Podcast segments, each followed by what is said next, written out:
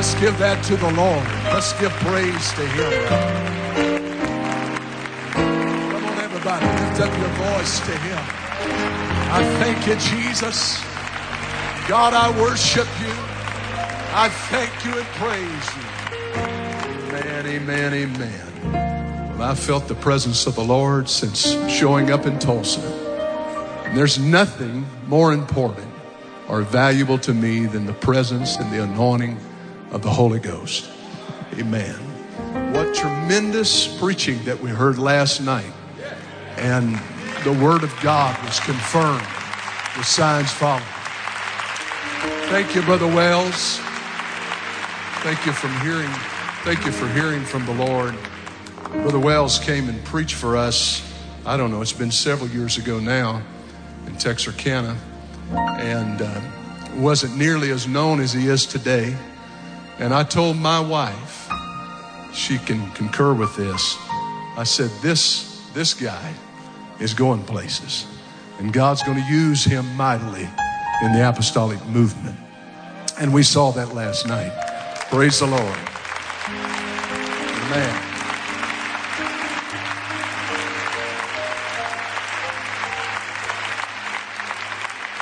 He really did better than I intended for him to, but I'm just joking. God bless you. God bless this youth committee.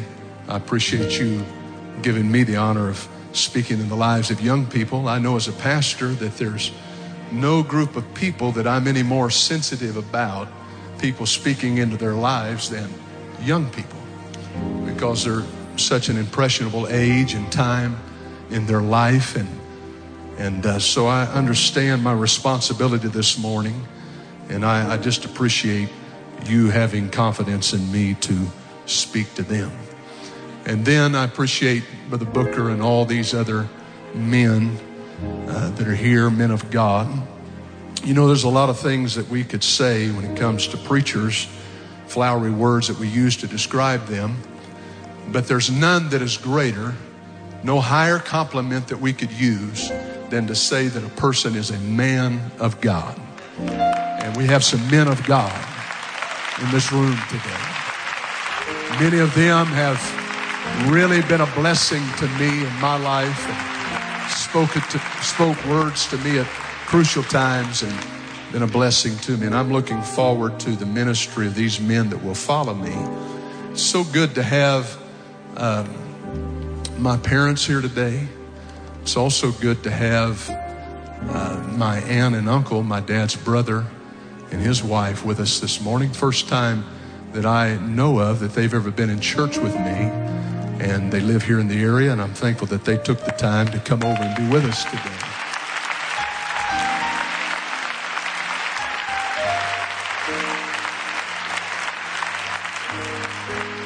It's so good to have my wife with me. I love her dearly.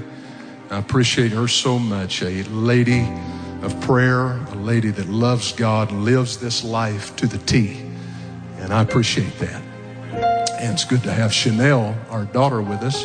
And today is my granddaughter's first birthday. Amen. I may be in trouble for being here.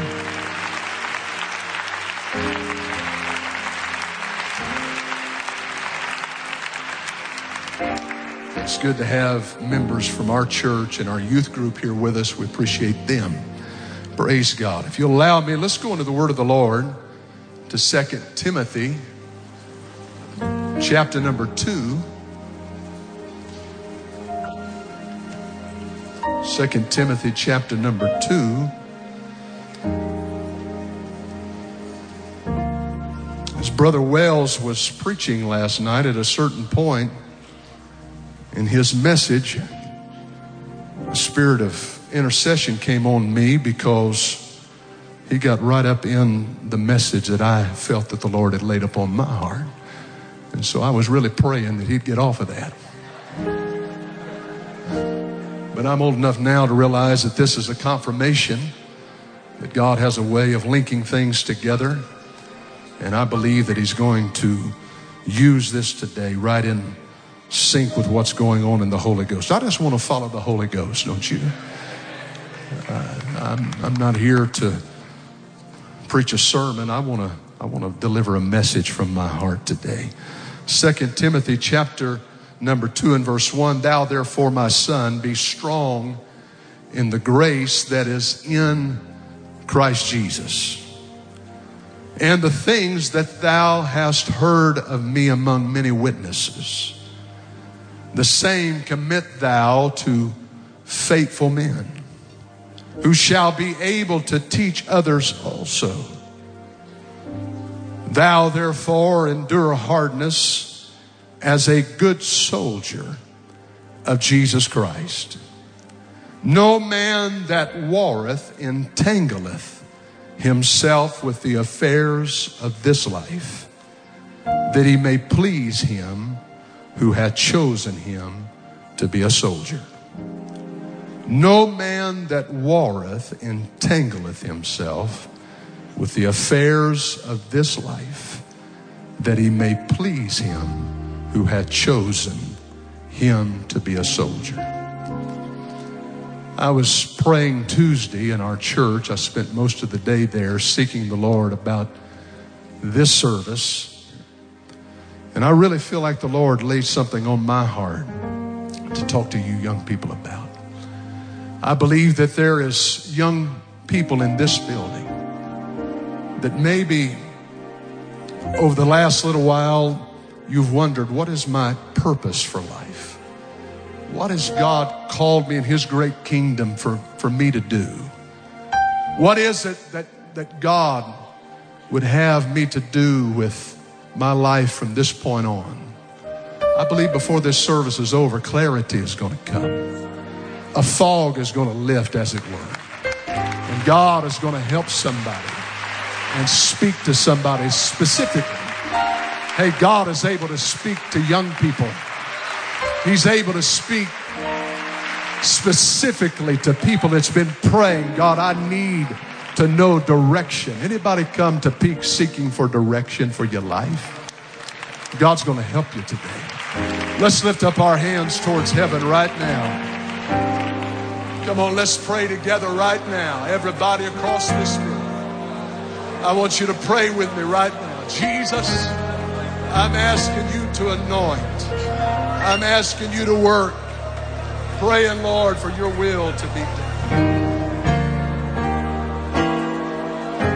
Come on, reach out to heaven right now. Hallelujah. Reach out to heaven right now. Thank you, Jesus. Hallelujah to God. Hallelujah to God. Woo. Man, I just feel an assurance in the Holy Ghost today. You can be seated.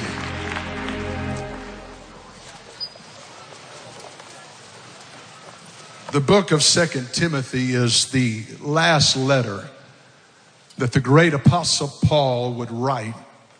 In fact, Many theologians agree that it was written only weeks before his death.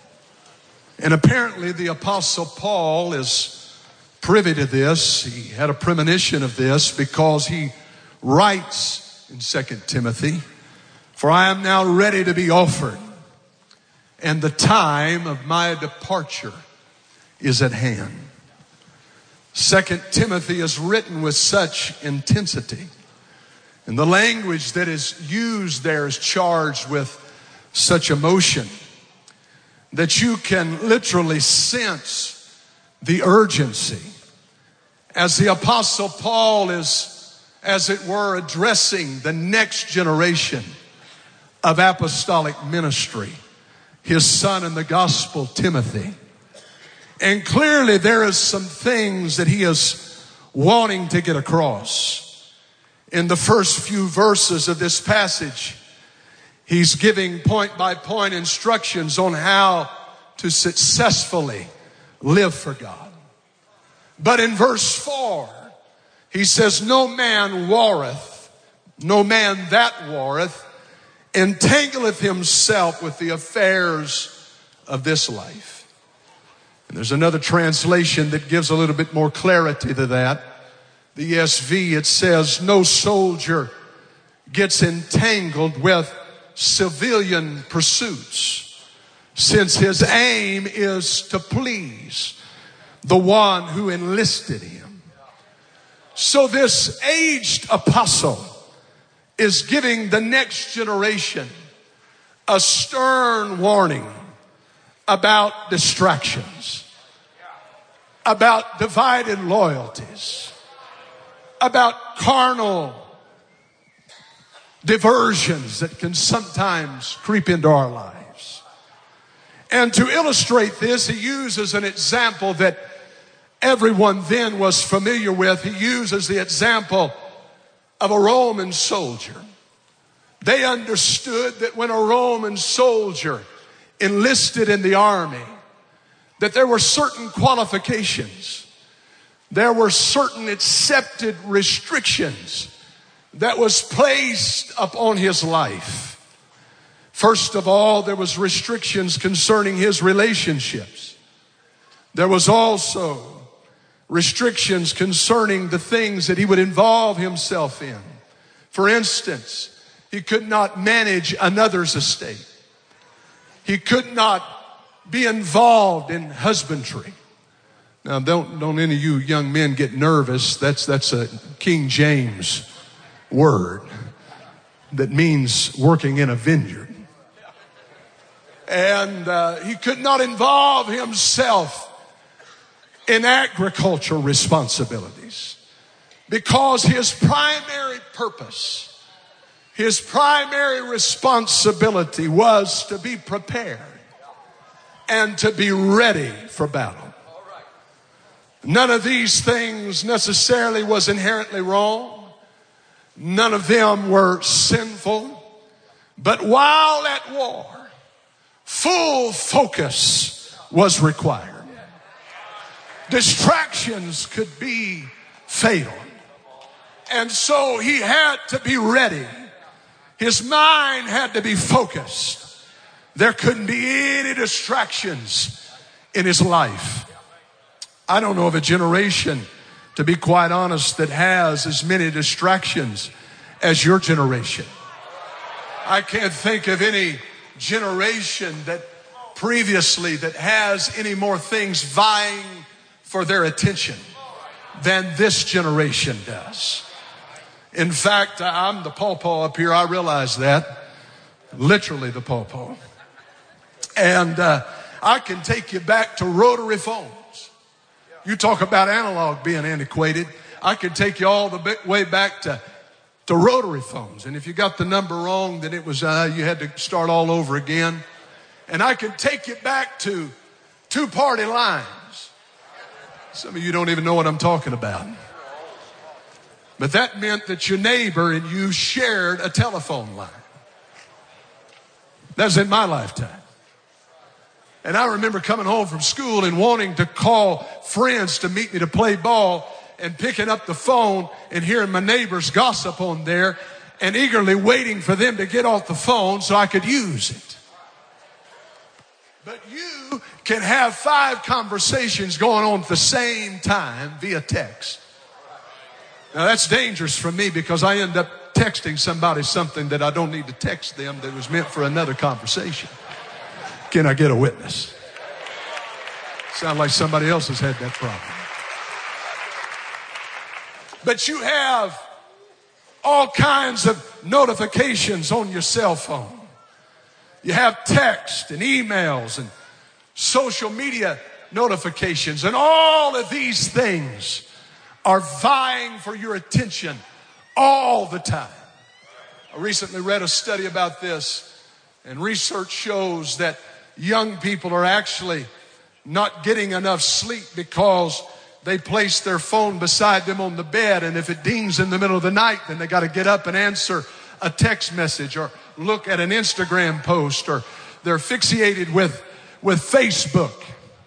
But I'm going to tell you like last night in this altar when the Holy Ghost gets to moving.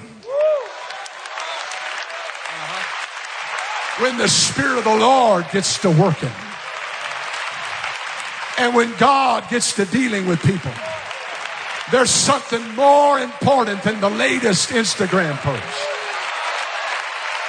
or checking Facebook.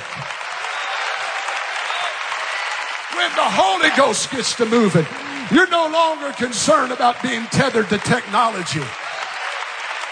But you're only concerned about being connected with Him and in tune with Him and hearing His voice and basking in His presence. Oh, I feel my help coming.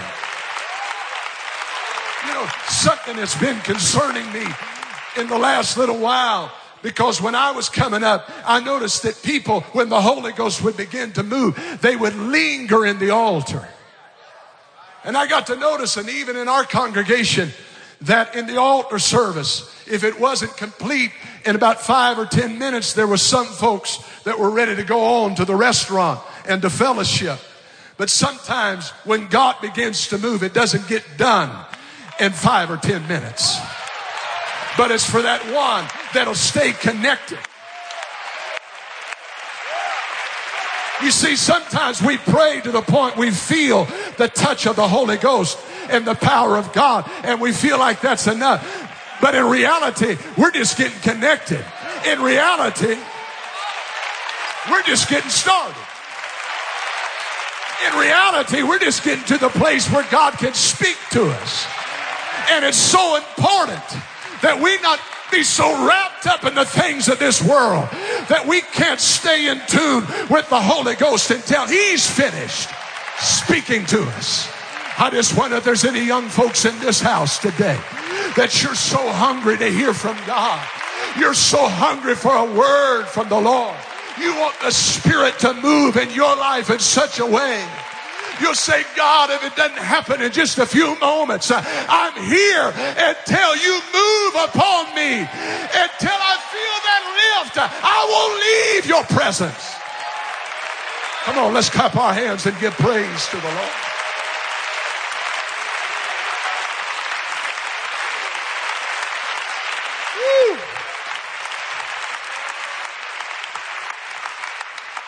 Distractions, my friend. David Myers in Palm Bay, Florida, told a story. Several years ago, he would go down to the Amazon, fly into Manaus, Brazil, to meet with missionary Benny DeMerchant, who recently passed away. And uh, several years ago, he, w- he went down for the first time. And when he arrived after 30 hours, I think it was, of traveling, he went and met Brother DeMerchant at the baggage claim.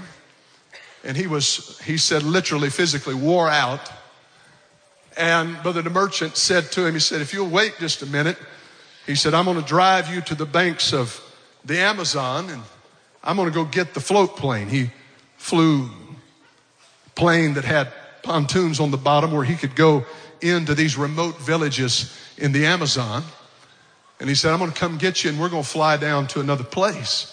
And he said, Brother DeMerchant, I thought we were going to go to a hotel and I was going to be able to rest a little bit. He said, Oh, no, son. He said, We're, we're going to fly down to this, this village. And so he said that he was dropped off at the banks. He'd never been there before, dropped off at the banks of the Amazon. And he said, I waited there with my bags for about an hour and pretty soon I seen a small plane fly over and it landed out there in the water and there was a, a signal that was given to a young man in a dugout canoe and he came over and got my suitcases and paddled me out to the boat.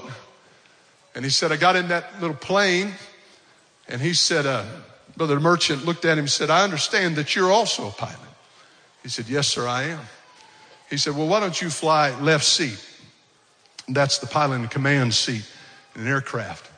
And he said, I'll, I'll get us up off the, off the ground or off the water since you're not familiar with float planes and I'll get us in the air.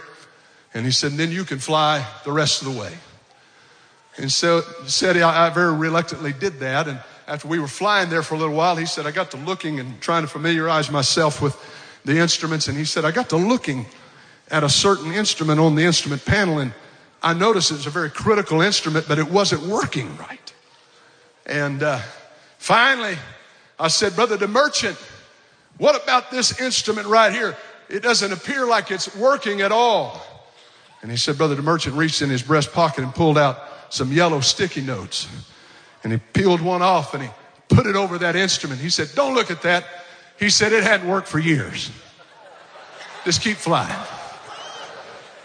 It's not exactly what you want to hear. He said, Okay.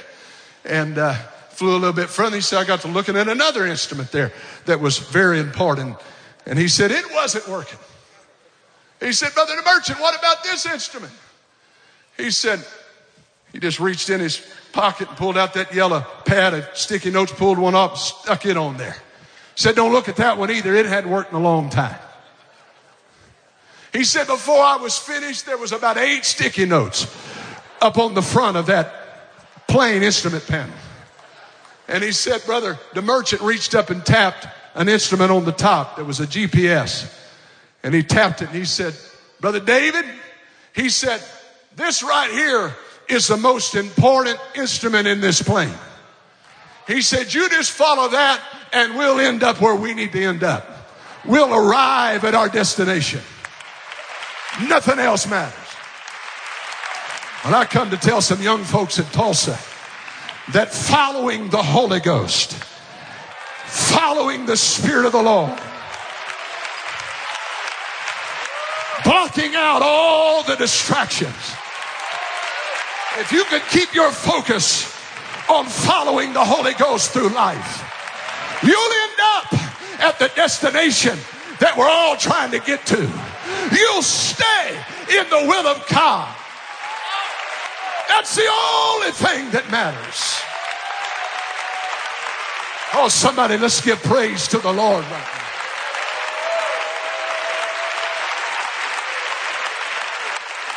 Come on, relationships are not as important as this. Making money is not as important as this. Your career opportunities is not as important as this. Materialism and what you can acquire in life is not as important as this. You better follow the Holy Ghost. You better stay lockstep with the Spirit of the Lord. He'll lead you, He'll guide you where you need to go.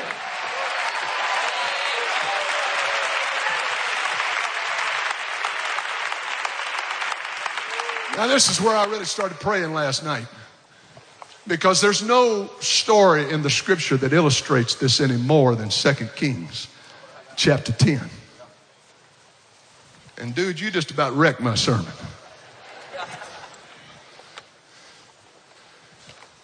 But the Bible says that Jehu was anointed by God to clean up the idolatry of the land and to clean out the Baal worshipers. And as he's driving, we knew, we know from reading the scripture that he drove that chariot fiercely.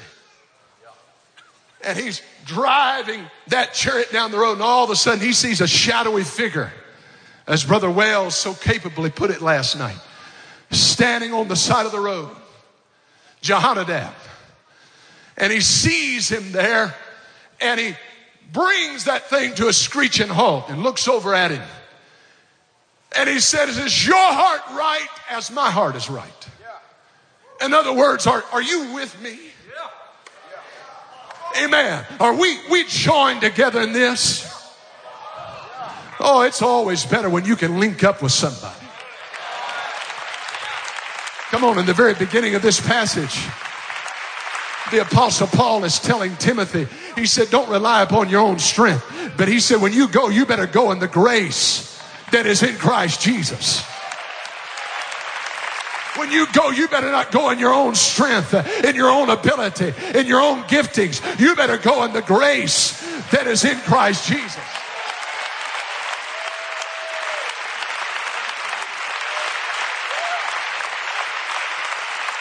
And Jehonadab answered in the affirmative. He said, It is. And he reached out and said, Give me your hand. You notice it started in the heart.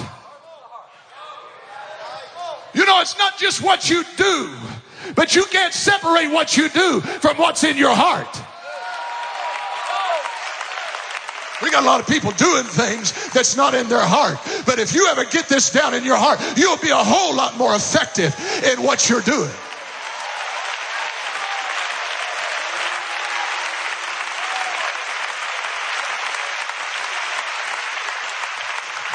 On, don't tell me how many scriptures you can quote if you don't have it in your heart. Don't tell me how apostolic you are if you don't have it in your heart. You better get this down deep in your guts.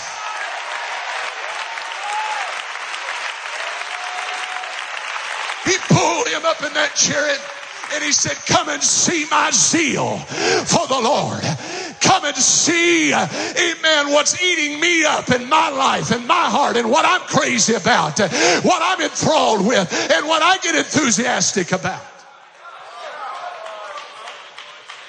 And I've always asked the question how in the world was he able to respond at a moment's notice?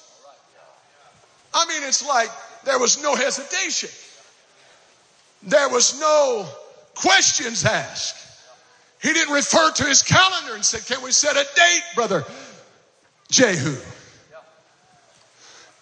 Let me let me look at let me look at uh, my day timer and let's let's let's try to work this out. I'd love to go, but I just don't know if I can go now. I've got so many things on the schedule. No.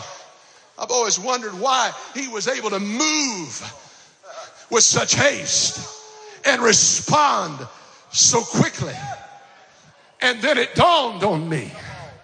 He was a son of Rechab. Ah, the Rechabites.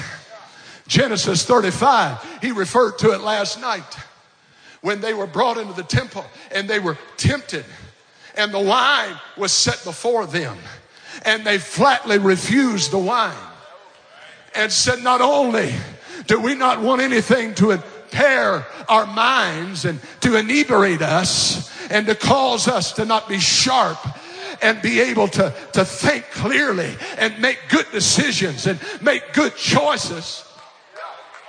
But there's some other things uh, that we don't do. In fact, we don't build houses and we don't sow seed and we don't plant vineyards. And we've been taught that we, because we're such a small nomadic tribe, and there is only only way that we can be secure and survive in the land is for us to be nimble, is for us to be agile, for us to be able to move at a moment's notice. We don't have the luxury of a big army. We don't have the resources of a great nation. But the only way that we could survive is we got to move when it's time to move. We got to respond when it's time to respond.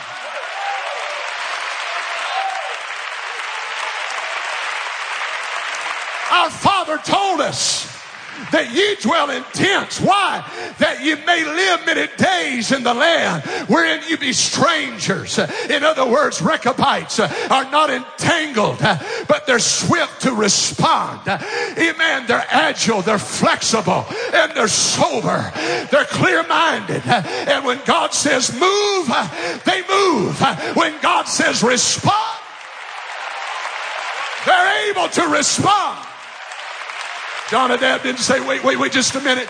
Jehu, I know what you're doing is in the will of God. I feel God in it, but I got to go home, lock up the house. I got to go home and water the crops. I got to go home and prune the vineyard. Oh no. He said, if God's in this, I'm ready to go right now. I'm ready to respond right now. There's nothing tying me down. There's nothing holding me back. I'm not attached to anything. I'm not so connected to this world that I can't respond to what God wants me to respond.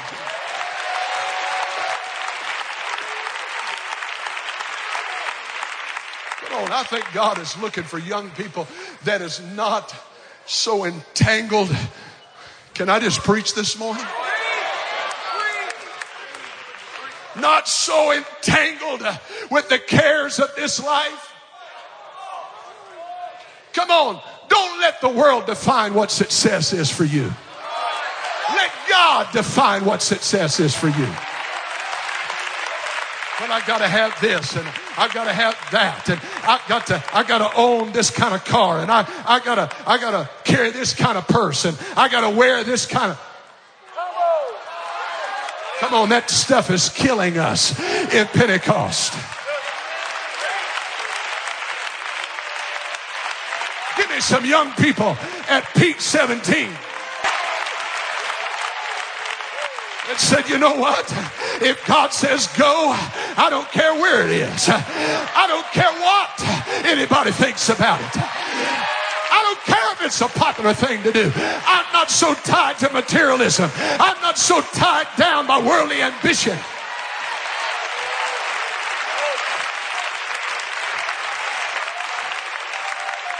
I'm ready to go. If God says go, I want to go. If God says, I want you to respond, I want you to respond.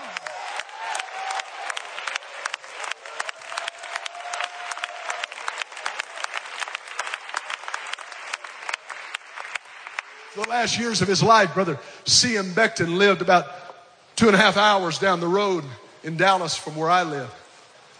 I'll never forget a story he told about his own personal calling. Brother Becton, as many of you know, was a very talented musician, and he started playing music when he was just a teenager. And uh, he was very skillful with the piano and the organ, and also some of us remember that old accordion and singing. And anyway, he's passed on now, but when he was just 15, he, he started singing with what was known back then as the Stamps Quartet. And it was a very popular thing back then. He was traveling with them, and then they had schools, music schools, all across major cities of the South. And uh, I think the man's name was Fred Stamps. Brought him in, just 15 years old, and said, Cleveland, I, I notice something special about you. You're a very talented young man. I want to offer you a job in this music school. And, uh, I, and, and he said, I want you to teach students. And and so he went over to, I think, West Monroe or Monroe and was, was teaching in the Stamps Quartet schools that they had and very successful. And, and they, they told him, said, we got your career lined up, different stages, and this is where you're going to be at a certain time. And the money was good and everything was just, I mean, life was grand. Everything was perfect. And he said, one day after teaching students all day, he said, I was going to leave the little studio room where I was teaching and walk out and get some fresh air. And I was the only one left in the building, and I knew it. And he said, I was walking down a, a hall, and I reached to push the door open at the end of the hall. And he said, suddenly, audibly, strong, and forcibly, I heard, Cleveland! And he said, I, I knew I was the only one there. And he said, I turned around. And then I, I realized because I felt the confirmation and the touch of God. I realized this was God dealing with me. And he said, I went and I went back in that little room and I closed the door and I fell down beside that piano bench. And he said, God, I don't care how good the offer is. I know this is not what you called me to do. I know this is not your intention for my life. This is not the direction that you want me to go but you have greater things for me. You want me to preach the gospel. You want me to carry this truth. Amen. And I give everything up. I want there's somebody in this place before this service is over that might get just such a call from God that God may pinpoint you and call your name and deal with your heart. Hey, I'll be honest, that's what I've been praying for. I'm going to tell you, never's the world been populated with so many lost souls as it is today. We need an army of young people to be called. We need a Come on, not just to go in their own volition, but to be called and ordained and anointed by God and used in the Holy Ghost.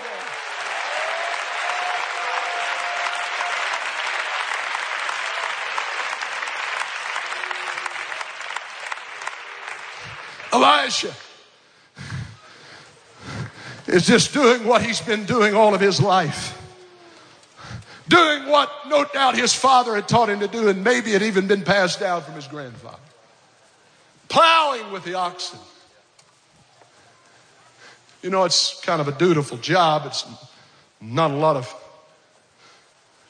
glitter and accolades for somebody that plows fields, but this was his duty. This was his livelihood.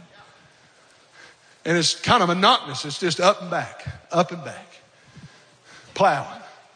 The view doesn't change much. When all of a sudden, a man of God comes by and a mantle brushes him. And he said, I've never felt anything like this in my life. And whatever this is, I, have got to, I, I, can't let this go. I, I've got to receive more of this. I've got to have more of this. And the scripture says uh, that the prophet just kept on going as if to say, what, a, what I have to do with you? Amen. What, what do you mean? And he said, Hey, whatever you got, I, I need it. Whatever you have, I want to possess it. But the prophet just kept, I'm going to tell you, if you want an anointing, you're going to have to pursue it. If you want to be used of God, you can't just sit back and say, well, God's sovereign and when God gets ready and when God wants to use me. Come on, you got to explore, you got to search, you got to pray, you got to lock yourself away, you got to feel after Him, you got to have a heart that is open. You can't be tied down to everything in this world and expect God. He broke that plow, He slayed those oxen. And He said, I'm going to pursue the anointing of the Lord. Come on, I believe God is going to call some young people up higher. I believe God is going to call some young people in this room to feel something that you haven't felt in all your life. You're going to experience something here today. Amen. The hand of God is going to settle on somebody in this place, and you're going to feel the touch of hand.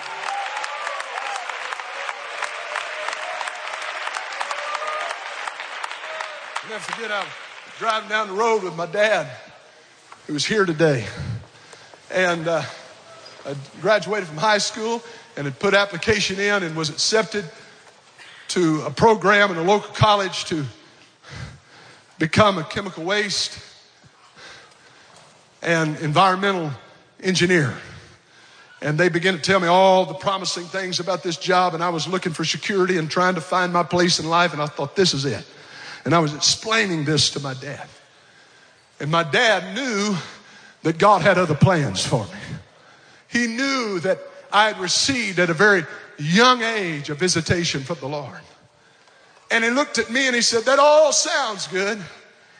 But he said, Don't forget your calling. Wasn't too long after that, my wife and I, my wife and I purchased a trailer and truck. I think they got a picture of it. Now, I don't want any of you evangelists to get jealous. I feel a spirit of envy coming on some of you. I'm telling you, this is a rig, isn't it? Me and CPU Kilgore started out about the same time. No, I'm just kidding. But anyway, you know, that really wasn't that long ago. That was just an old truck and trailer. That's all we could afford. And I said, well, we're going to start preaching revivals. And uh,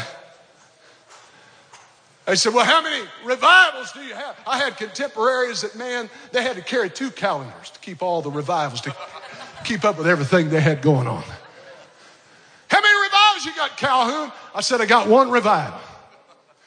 They said, Buddy, you're going to the West Coast with one revival you're going to preach one, you're giving up everything for one revival. I said, last time I checked, you can only preach one at a time.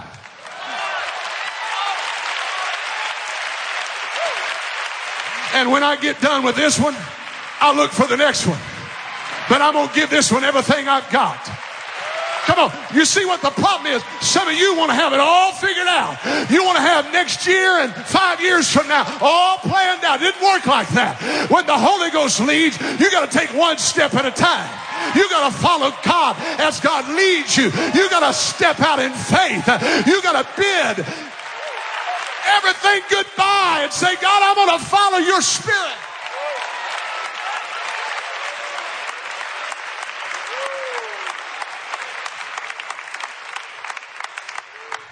My wife had already flown out to California, and uh, I'd purchased the trailer back in the Midwest and was going to drive it out there to meet and preach that first revival. I drove 14 and a half hours and stopped there in uh, Santa Rosa, New Mexico, and pulled in behind a, a service station that was abandoned between some semis and was wore out, and tired, and got in the back of that old trailer, laid down on the couch. We had several of our belongings that we were going to store in California in there, so it was very crowded. You could barely navigate through the trailer. I laid down, and somewhere in the midst of the night, I was awakened by an explosion. And when I looked, all around me was just flames and fire. That trailer was literally engulfed in flames.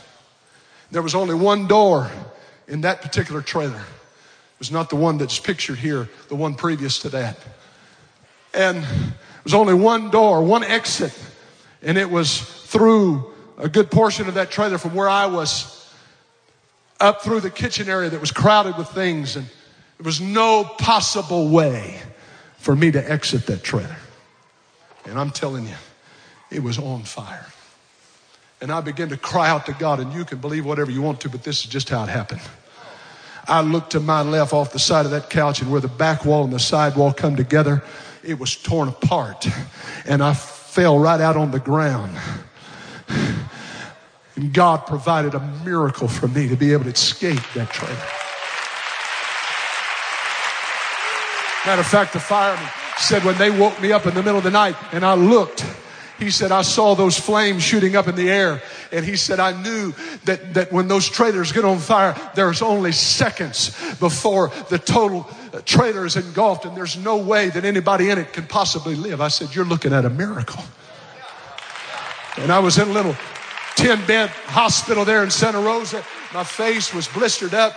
And I remember they, they led me up to a, a mirror that was in a restroom and, and said, We don't want you to be frightened, but we want you to be able to see what's going on. And I looked and there was portions of my hair that was singed almost down to the scalp, scalp. And then, and then there was burns across my nose and on this side of my face. And a spirit of discouragement and despondency come on me. I felt like, man, all everything I had in this world, every belonging, even the money that I had was still in that trailer burned up to ashes. When we went back the next morning, it was just a flat bed. Everything was gone. I said, man, this is a way to start. And I stood there in discouragement, tried to, and, and the devil tried to say, You might as well go home. You might as well quit. You might as well give up. But suddenly, as I was standing there weeping in the presence of the Lord, I felt something rise up in me, and I remembered that call that God had placed upon my life. And I said, Devil, you know what? I could get disappointed selling shoes. I may as well be disappointed following the dream that God has placed in my heart. I'm going to fight through this. And from that day to this, God has taken care of me. I've never missed one bill. I've never had to put off one obligation. God has provided for my family. God has allowed me to pastor the great church that I pastor. I'm telling you, if you'll follow the call of God, if you'll follow the Spirit of the Lord, God will direct you. Come on, somebody throw up your hands in the air and let's worship the Lord.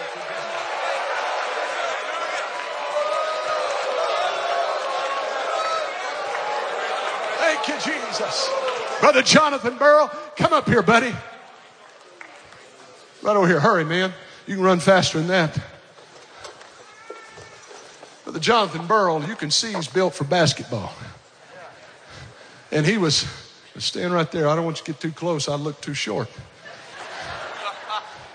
He's six five. Anyway, Brother Jonathan Burrow lived in a really it's a project over across the the canal from, from where our church is located. And he and a friend were was coming over on the parking lot. We had a basketball goal set up, and they were coming over and they were playing basketball on the church parking lot. We didn't mind them playing basketball, we just didn't want them playing it on Wednesday night during church. And so one of the young men went out and said, You know, you fellas are welcome to play basketball here. Said, But we, we would like you to maybe not play while we're trying to have church on the inside. Said, But why don't you come to church? And so he started coming to youth on Friday night. And then he started coming to church on Sunday. He was a Sabbath day Adventist boy. And so I think, how old was you? About 14, 15 years old? And he was already playing basketball in high school. And, and God started dealing with him, and God started moving on him. And, and it wasn't long till he said, Pastor, I, I feel like I need to be baptized in Jesus' name. We baptized him in Jesus' name.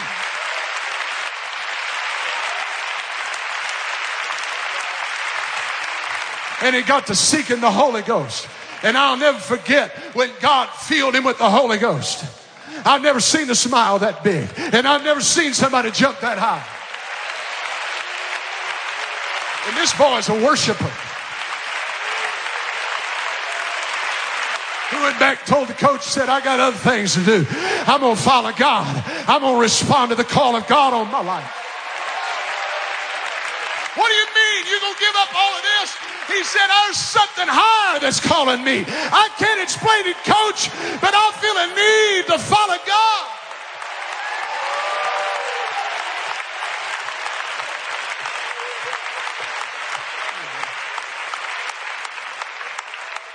And uh, so uh, he went on and graduated with honors from his school. And, and then another, I guess, temptation came. And that was his family, all of them, because he had two scholarships, one of them to a very prestigious school in our state. Full ride scholarship to go off to, to college. And uh, they, they had it all lined out for him. They already uh, told him, you know, this is what you need to go into. And he, he had all of these ambitions and everything lined up. Came to my office and said, Pastor, what do you think I ought to do? I said, I don't know how to break this to you, Brother Jonathan. I'm certainly not against education, but I don't think it'd be good to jeopardize you as a new convert to go off into a place that I'm not sure that you would fit, and I'm not certain that there's an apostolic church there for you to go to. He said, That's all I need to hear, Pastor. He said, I'll turn it all down. I'll let it go.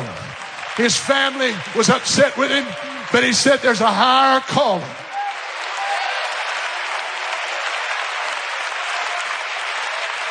Come on, some of you need to quit worrying about what Professor Sigmund Freud thinks about you and start worrying about what God thinks about you.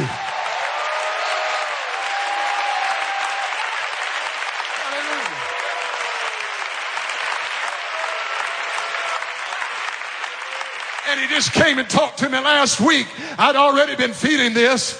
He's a worship leader in our church. Uh, amen. And he said, Pastor, I don't know how to explain it, but I feel the hand of God on me, and I feel like I'm to preach the gospel Sunday. I said, right on, man. You just keep on following what God has put in your heart. You keep walking where God leads. I'm telling you, God's still calling people. You can be seated. God's still calling people. God's still calling people. God's still pinpointing people's lives.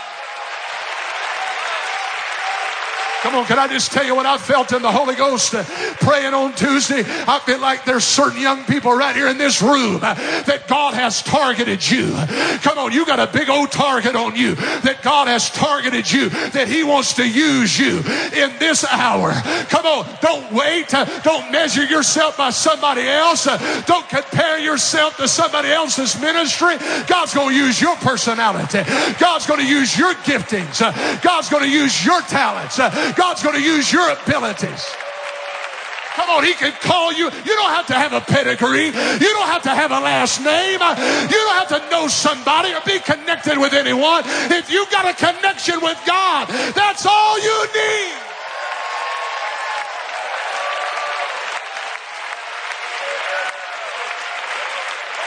Come on, I feel the Holy Ghost sweeping into this place right now. Let's feel after God.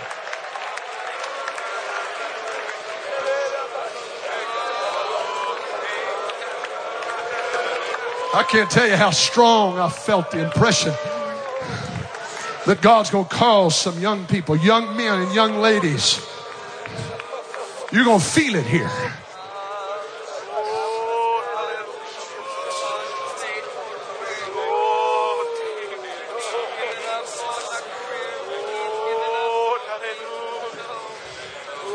A year and a half before he passed away, I'm, I'm fixing to close. Brother J.T. Pugh came and preached for us in Texarkana. Brother Pugh had always been a hero to me. And uh, I'll never forget when I came to the airport to pick him up as he was walking out with all the other passengers. He had a Bible in one hand, and a little satchel thing in the, in the other hand. And I said, Brother Pugh, we'll wait right here for your uh, baggage. He said, I don't have any baggage. I said, Okay, you're going to stay three days? And that's all you got? He said, That's all I need. I said, Is there anything that I can get for you before I take you to the room? He said, Well, he said, he said, if you had a little buttermilk and crackers. I said, I don't know where in the world. I've never drank a glass of buttermilk in my life. I don't know where, but I'll find it for you, man of God. And I sat down across from him in a booth in IHOP restaurant. And that man that I had only been loosely connected with, he looked across that table and he read my life like a book. After about an hour, he clapped his hands together and he said, Well, I guess I'm through. But while he was with me, he told a story that I've never been able to get away from. He said when he was just a boy, he, he'd lost his father in a tornado when I think he was very young, five, six, seven years old. And then his mother passed away when he was just a young adolescent he was left with his older sisters, and they raised him, and they lived in a sharecropper shack in the back of a piece of property. And they were left to just kind of raise themselves. He said, But I never thought, not for a moment, to quit going to school. So every morning I'd wake up, I'd go to school. Nobody had to wake me up, didn't have to come in and talk me into going. I, I just went. And I'd walk to school. And he said, While I was there in one of my classes, he said, I, was required to give a little speech, and he said the teacher whose husband was the president or the chairman of the VFW hall there in the little town of Noble, Louisiana, she noticed I had a little talent for speaking. And she told her husband about it. And one day I was walking down Main Street, and he said he'd come out of a, that man that was the chairman of the VFW came out of a general store and saw me walking. He said, JT, he said, uh, my wife tells me that you're quite a speaker. He said every year at our VFW hall, in our little chapter, we sponsor we sponsor a young person to give a patriotic speech, and we'd like you to be our representative. Would you would you do that? He said, I'd be obliged to. He said, I got to tell you, if you win this competition, it goes up higher. And there's certain benefits. And he said, I was just a poor boy looking for a way out of that life and poverty that we were in. And he said, I went to the little district competition. He said, as it was, I won it. And he said, the next level was to go to the state competition. He said, I took that speech and I won that. And he said the next level was to go to Memphis. And he said there they were having a regional, several states in the South were involved. They were going to have a regional competition. And he said, I, I was to go there. And he said, then it was told me that if you win the regionals, you go to national. And whoever wins national, JT, they get a full ride scholarship to an Ivy League school. And he said, Man, You'd only have to know my life and the things that I'd been raised and the poverty that I was in to understand that I saw this as a way out. I saw this as a way of, of, of, of bettering my life. And I just made up my mind. This was my only goal. I'm going to win that. I'm going to do whatever. I'm going to practice. I'm going to polish this speech. I'm going to do whatever I've got to do. And even 60 some years later, as he was telling me this story, he could rehearse that speech like it was yesterday with all the animation. It's quite an impressive thing. And he said, when I got to Memphis, he said they wouldn't, they had us back behind the stage and they wouldn't let us come out and listen to the other competitors. And he said, I was in there pacing back and forth and I was rehearsing that speech. And he said, There come a knock on the door. Are you JT Pugh? I said, Yes. He said, Well, it's your time. He said, You're mighty right, it's my time. And he walked out on that stage and he won that competition and he was scheduled to go to the Nationals. During that time, his sisters, his older sisters, who were very consecrated and praying people, they'd went up to Tupelo to Bible school. And he said they were there and they were praying because they could see me going a direction that I didn't need to go. And they knew that God had had his hand on my life. And God had used me and God had a, a better thing for me. And, and they were praying for me. He said, but there was quite a wrestling match that was going on, tug of war that was going on within. He said, I remember standing in a middle of the winter. It was freezing outside. And he said it was a cinder block room. It was cold and damp in there. And there was one little potbelly stove out in the middle of the room. And he said, I was in there practicing that speech. And, but then God started dealing with me.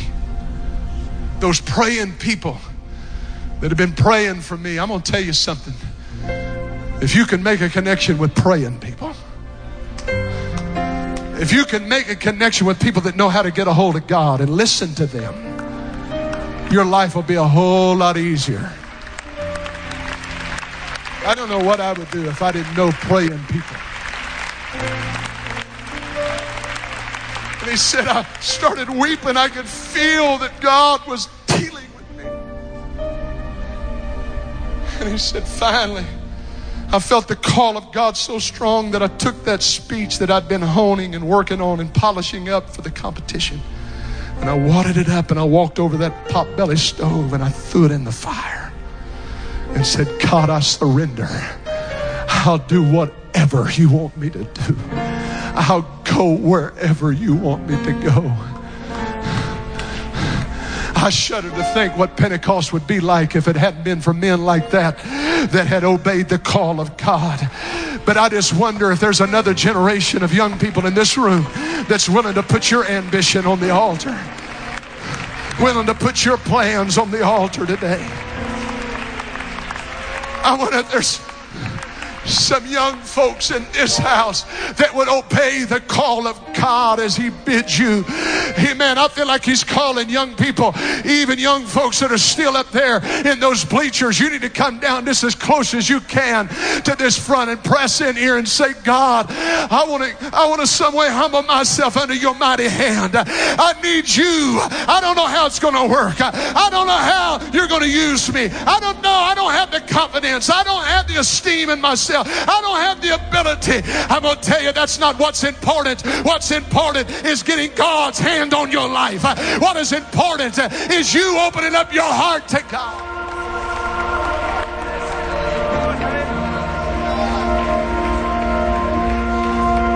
I want if preachers wouldn't help me in this room. I feel God is pulling on some young person's heartstrings.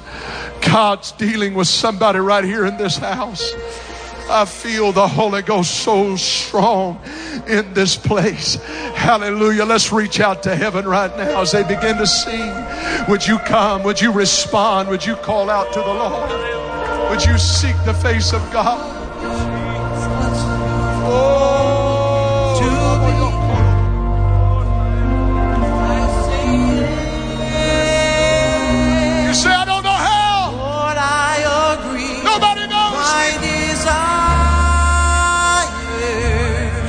Knows who you are, sir. God knows who you are, young lady.